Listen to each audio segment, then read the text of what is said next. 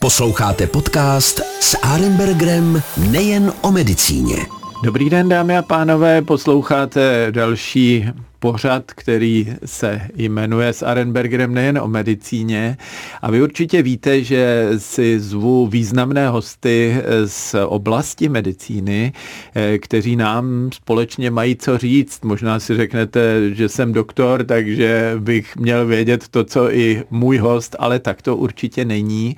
V této situaci jsem takovým možná o malinko více poučeným lajkem, protože jak jsme si teď tady s panem profesorem eh, eh, povídali eh, před vysíláním, tak pan profesor Havránek mi říkal, že on je tedy dětský chirurg a můj kroužkový asistent, čili takový ten řekněme, třídní učitel na fakultě v té době, eh, tak byl eh, také dětský chirurg, pan asistent Štuj eh, a s tím jsme prožili společně 6 let mého studia společně s našimi 15 dalšími kolegy v kroužku. Ale o tom si dneska povídat nebudem, protože pan profesor doktor Petr Havránek je přednostou kliniky dětské chirurgie a traumatologie třetí lékařské fakulty Univerzity Karlovy, ale nesídlí na Vinohradech, jak byste očekávali, ale ve fakultní Tomajerově nemocnici a stará se o e, malé děti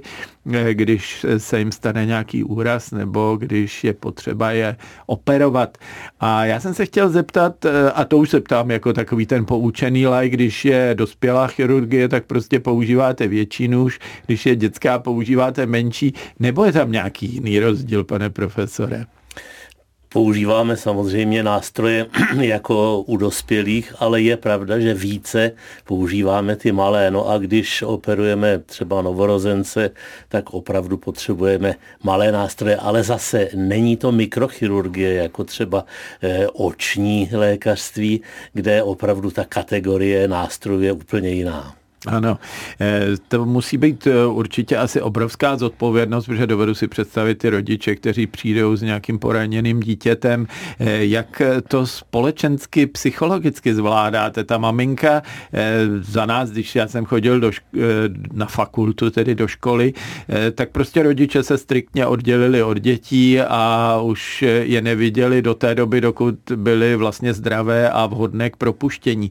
Dneska máte nějak propojený ten Eh, pobyt eh, toho rodiče s dítětem, nebo eh, kde je ta hranice, kde řeknete, maminko, tady už nám do toho nemluvte a nedívejte se, tady jsme chytří my a zase až bude všechno v pořádku, tak se můžete sem vrátit a zatím si dejte v klidu kafe.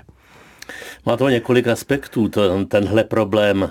Jednak operovat děti, to je samo o sobě zajímavá kapitola, protože Zažil jsem mnoho e, takových e, věhlasných a velkých chirurgů, kteří se nebojí ničeho, ale malých dětí se báli. Takže e, ne, že bychom byli lepší, ale na to si lze zvyknout, že léčíme a operujeme opravdu malé děti, novorozence, nedonošence, ale i děti s úrazy školního věku, takže eh, to je ta první stránka, na to si lze vznik, eh, zvyknout. A eh, potom ten vztah k rodičům, ten je problematický trošku, zvláště třeba dnes, protože rodiče opravdu nechtějí být odděleni od dětí, mají na to dokonce několik zákonných norem, chartu práv hospitalizovaného dítěte, zákon o zdraví lidu a tak dále. A tam se někdy dostáváme trošku do problémů s rodiči, protože i supermoderní zdravotnické zařízení, které pamatuje na všechno, na pokoje pro maminky, pro rodiče, na uspávárny před operačními sály, e, kde třeba ty, ti rodiče mohou být s tím dítětem, než usne před operací, tak ve většině zařízení, která jsou starší, zdravotnická, eh, tyhle možnosti nejsou. S naprostou většinou rodičů se dohodneme, eh, s tím problém není. Eh, samozřejmě to lze nahradit komunikací s těmi rodiči, která pokud je dobrá, citlivá, pravda, dá nám to daleko více času než před 20 lety, tak se dohodneme s většinou rodičů. Potom jsou rodiče, kteří vyžadují být s tím dítětem stále, byli by rádi i třeba na operačním sále a tam ta dohoda musí být někdy trošku ohraničena, ale daří se to zvládat. Tak to je dobrá zpráva. Já jsem, eh, když jste říkal eh, uspávárna, tak jsem si říkal, jestli neuspáváte i ty rodiče, kteří tam zlobí možná víc než to dítě, takže to asi není ten případ. Eh, slyšel jsem, že rekonstruujete teďka vaši kliniku, především tu lůžkovou část, čili bude to takový nějaký moderní hotel, nebo jak si mám představit teďka nově vaše pracoviště? Pro nás to bude doslova revoluce, protože my jsme do posud eh, vlastně léčili v budovách eh, Masarykových domovů, které byly otevřeny v roce 1929 a eh, ta stavební dispozice byla stále stejná. Čtyř pětilůžkové pokoje v létě, když bylo hodně poraněných dětí, tak i šestilůžkové sociální zařízení na chodbě, eh, takže s tím problém byl. Teď budeme mít dvou někdy i jedno až tří lůžkové pokoje se sociálním zařízením, čili e, jsme svědky kompletní přestavby toho našeho pavilonu a těšíme se na to. Tak ano, měli bychom snad konečně e, mít nemocnici odpovídající alespoň konci 20. a to by pan ředitel náš nerad slyšel, čili 21. století určitě. Tak to je výborné. E, já jsem se chtěl zeptat, když nás poslouchají třeba rodiče nebo prarodiče a stane se jim ta nepříjemná událost, že se dítě poraní. Eh, jak vlastně, pokud se nevolají sanitku pro nějaký úraz, kam by měli primárně jít? Mají jít eh, na běžnou chirurgii, která je někde v místě bydliště, nebo vyrazit reči za vámi, protože vy jste specializováni na tuto věkovou skupinu. Jak to máte ve vašem oboru nastavené? Já myslím, že velmi podobně jako ve všech ostatních oborech eh, jde, jednáli se o závažné onemocnění, závažný úraz, tak ty rodiče téměř vždy volají záchranou službu, eh, pohotovost a ta už potom samozřejmě erudovaně rozhodne, co se bude dít dál. Pokud eh, se to dítě poraní lehce, má modřinu, oděrku, bolest kloubu, tak je je určitě lepší začít eh, u spádového, byť specialisty, chirurga třeba. Eh, ta situace se teď vyvinula tak, že, eh, že prakticky většina pacientů se snaží vyhledat opravdu specialistu, to znamená dětského chirurga. A e, my v pohotovostních službách skutečně máme hodně, hodně pacientů.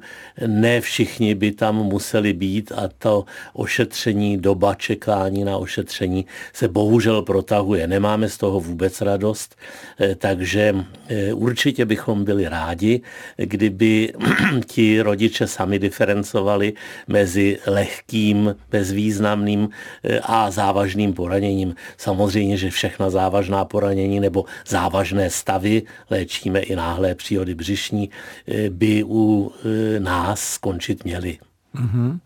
Já jsem se chtěl zeptat, ten můj už zmíněný učitel, pan asistent Štuj, měl, jak si teď vzpomínám a jak jste mi to i trošku oprášil, tak měl svoji kandidátskou dizertační práci zaměřenou na zánět slepého střeva, nebo tedy Eh, appendixu, čili toho přívězku u slepého střeva, což je takové relativně si myslím běžné asi eh, onemocnění, které může především děti, ale i třeba část dospělých postihnout. A on to vztahoval eh, k atmosférickým změnám, že při tom, když se třeba snižuje tlak, je deštivo a tak, takže je těchto případů víc. Pozorujete to i vy, že prostě když začne pršet, máte větší nadílku eh, zánětu slepého střeva nebo ne? Ano, pozorujeme Zánět slepého střeva appendicitída je typické onemocnění, eh, které v medicíně označujeme, že eh, vlastní příčinu neznáme úplně. A těch důvodů je tam několik a jedním z diskutovaných důvodů je skutečně i změna atmosférického tlaku, Eh, a je pravda, že pokud se třeba chystá eh, příchod nějaké studené fronty deště, tak eh, ten tlak se mění těsně předtím a v takových pohotovostních službách třeba pozorujeme při nejmenším více pacientů s bolestmi břicha. Jestli všichni ty pacienti potom skončí s appendicitídou, tak to už je jiná, jiný problém, ale je to pravda, pravda, je to jeden z vlivů, který to eh, ovlivňuje. Asi to zřejmě platí u hodně různých problémů, protože takový ten meteorotropismus, jak se tomu eh, eh, říká odborně, protože jeden z dermatologů, to si vzpomínám, že se to o něm tradovalo, bohužel nevím, jestli je to pravda nebo ne, ale když bylo takové to příšeří před bouřkou nebo před deštěm, tak se vždycky podíval z okna a říkal, to by se to dnes hezky umíralo, takže doufám, že takhle to u vás nefunguje a vy, že naopak vracíte ty nemocné zpátky do běžného života, což je to, co se od vás očekává. Eh, čili operace slepého střeva nebo toho červovitého výběžku, eh, čili appendixu, eh, to je tedy asi běžný chleba. Je to opravdu tak, jak se někdy trošku ošklivě traduje, že to dělá v nemocnici vrátný a nikoliv lékař, nebo to opravdu vyžaduje stejnou špičkovou erudici jako cokoliv jiného? Jsou stavy appendicitidy, které jsou skutečně jednoduché a dřív, když jsme měli rychlejší celkovou anestezi, tak jsme byli skutečně schopni za několik minut, 10-15 minut provést tuhle operaci.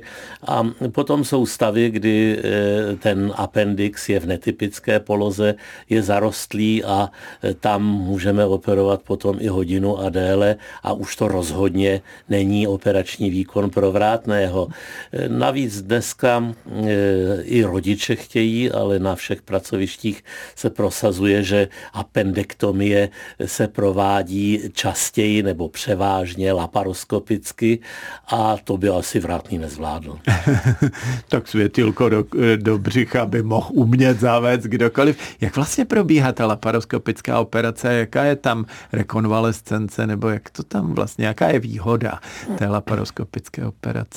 Výhod je několik. Samozřejmě to, co jste naznačil tady, ten menší chirurgický přístup je takovou tou hlavní první výhodou.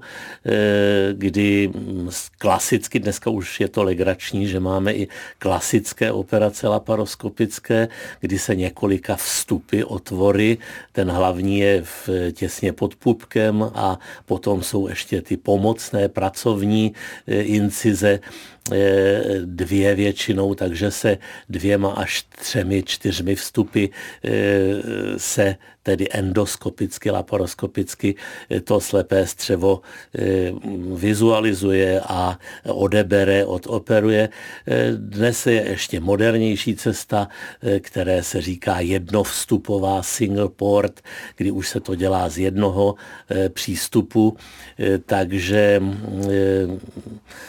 ano, i tady to má, má vývoj a Eh, pak to má ještě další výhodu, kterou rádi eh, provozujeme eh, nebo praktikujeme především u například dospívajících dívek.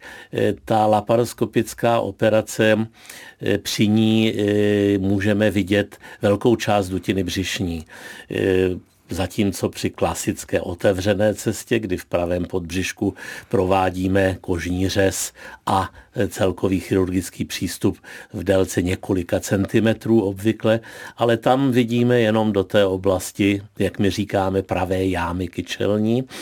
Zatímco při laparoskopickém přístupu můžeme hlavně u těch dívek zkontrolovat i vaječníky, vejcovody, můžeme zkontrolovat i ostatní orgány dutiny břišní a to především u těch dospívajících dívek je výhoda. My jsme se učili, protože já jsem studoval pediatrickou fakultu, dneska druhou lékařskou fakultu, tak jsme se učili, že u dětí je ta diagnostika trošku složitější než u dospělých, že obvykle hlavní problémy, které dítě má, je, že bolí bříško, a můžou to být buď větříky, nebo to může být třeba slepé střevo, nebo to může být zánět mozkových blan a pořád eh, je to stejný problém, který to eh, dítě popisuje. Eh, čili nám říkali, nebojte se používat i počítačovou tomografii, když přijde dítě z bolesti břicha, nejste si úplně jistí. Jak se vám stanovuje diagnoza u dětí? Dítě přijde, bolí ho bříško a brečí. Eh, jak postupujete dál? To je dobrá otázka, určitě zajímavá. My dokonce při státních zkouškách z chirurgických oborů, eh, tam eh, ten medic, eh, který je zkoušený, může dostat otázku appendicitída u dospělých a Vedle toho je jiná otázka appendicitída v dětském věku.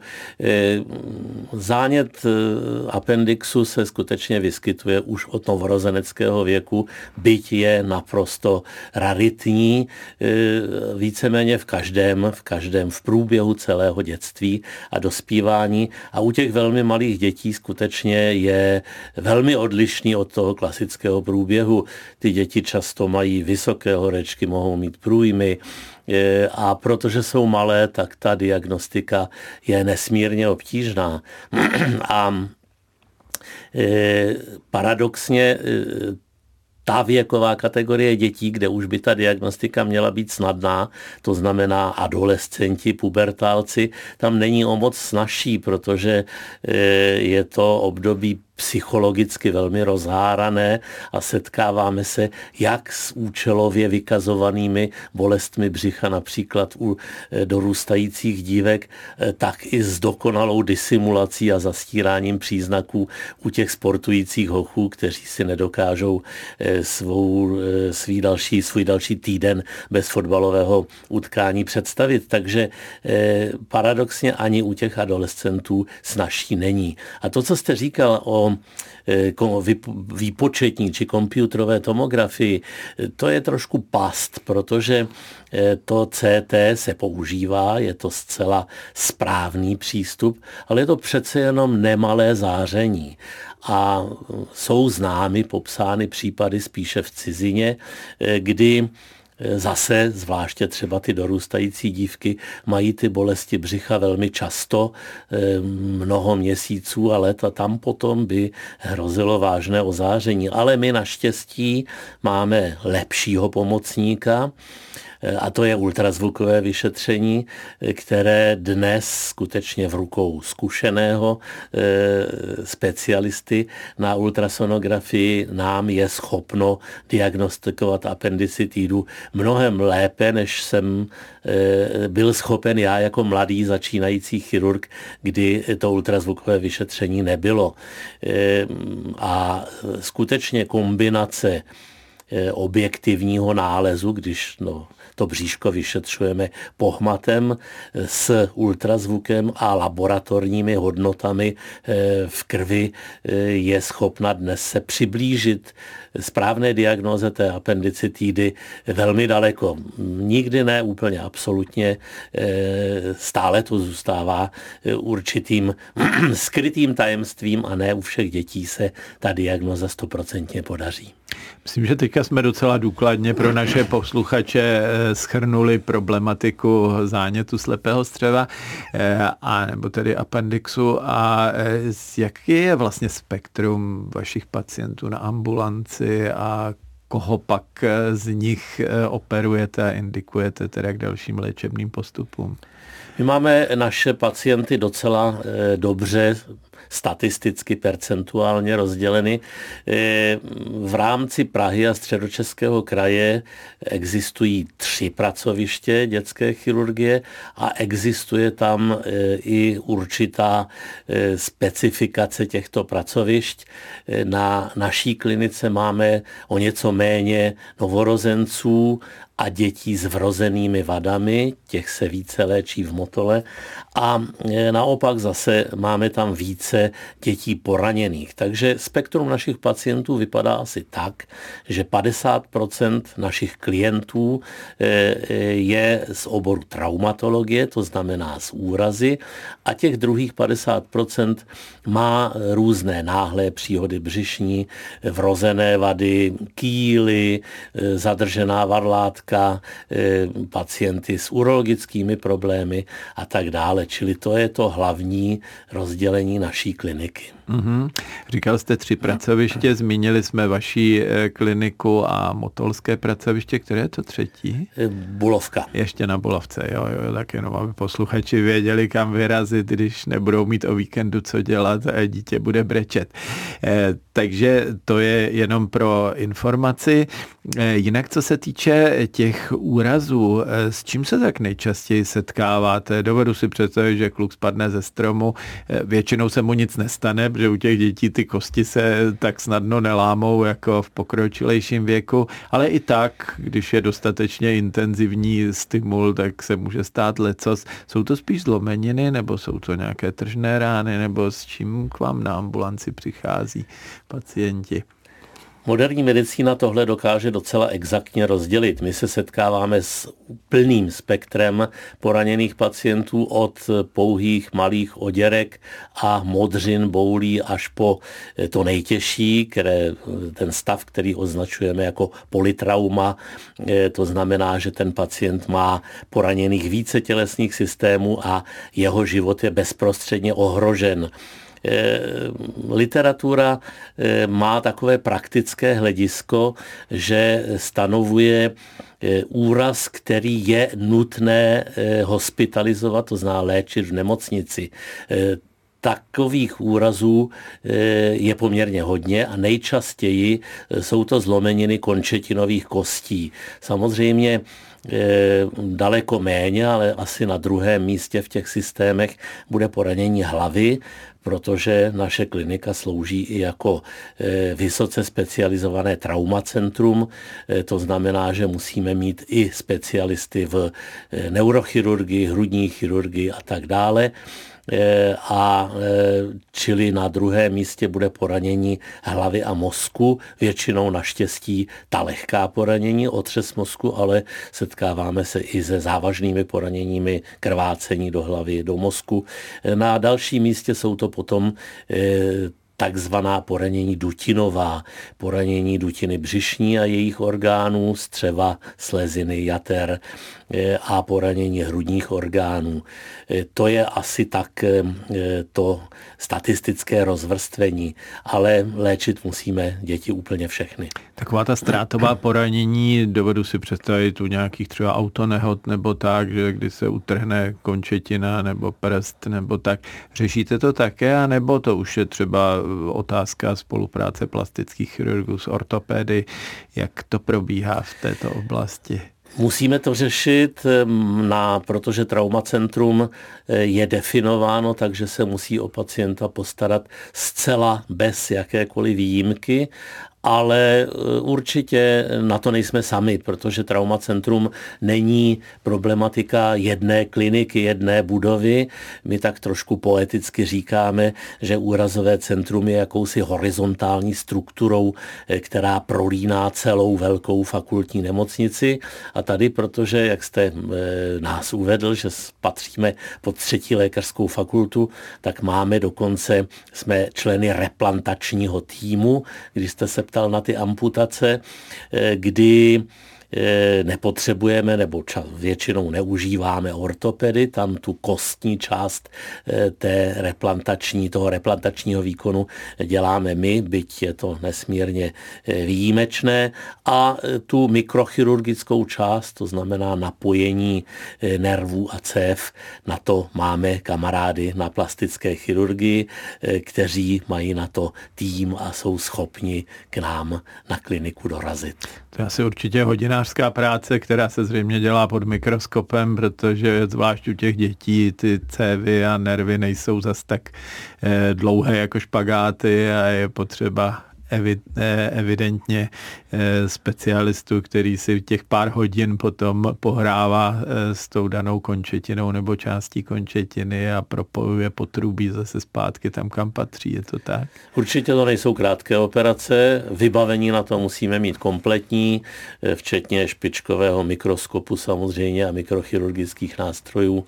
A ano, je to tak, jak říkáte, jsou to, ale jsou to nesmírně eh, vzácné výkony, protože bohužel na druhé straně eh, ne každé takovéhle fatální amputační poranění lze léčit a to je také důležité, aby třeba veřejnost věděla, lze tu končetinu takzvaně na zpátek přišít nebo část její eh, toho eh, je schopná bohužel jenom část takových poraněních. Mm-hmm. Pane profesore, povídalo by se nám určitě delší dobu, je to s vámi velmi příjemné, ale už nám tady blikalo oranžové světýlko a když se podívám na hodiny, tak už jsme vyčerpali náš stanovený čas, který je kolem 20 minut. Já myslím, že se určitě nevidíme naposledy. Jsem moc rád, že jste přijal moje pozvání a že jsme si mohli takhle spolu a samozřejmě s našimi posluchači eh, alespoň takhle jednostranně popovídat a říct eh, a nahlédnout trošku do vaší kuchyně, do vašich operačních sálů, do vašich eh, pokojů i ambulancí, eh, kde se léčí malí eh, pacienti, pokud mají úrazy nebo pokud potřebují chirurgickou nebo úrazovou pomoc. Naším dnešním hostem byl pan profesor dr. Petr Havránek, který je přednostou kliniky dětské chirurgie a traumatologie třetí lékařské fakulty Univerzity Karlovy v Praze a sídlí ve, eh, v Tomajerově eh, fakultní nemocnici, tedy fakultní Tomajerově nemocnici v Praze 4 v Krči. Pane profesore, děkuji moc, že jste byl s námi a těším se zase někdy příště, možná u nás na vědecké radě tento týden, eh, příští týden na viděnou. Děkuji vám za pozvání. Naschledanou. S Arembergrem nejen o medicíně.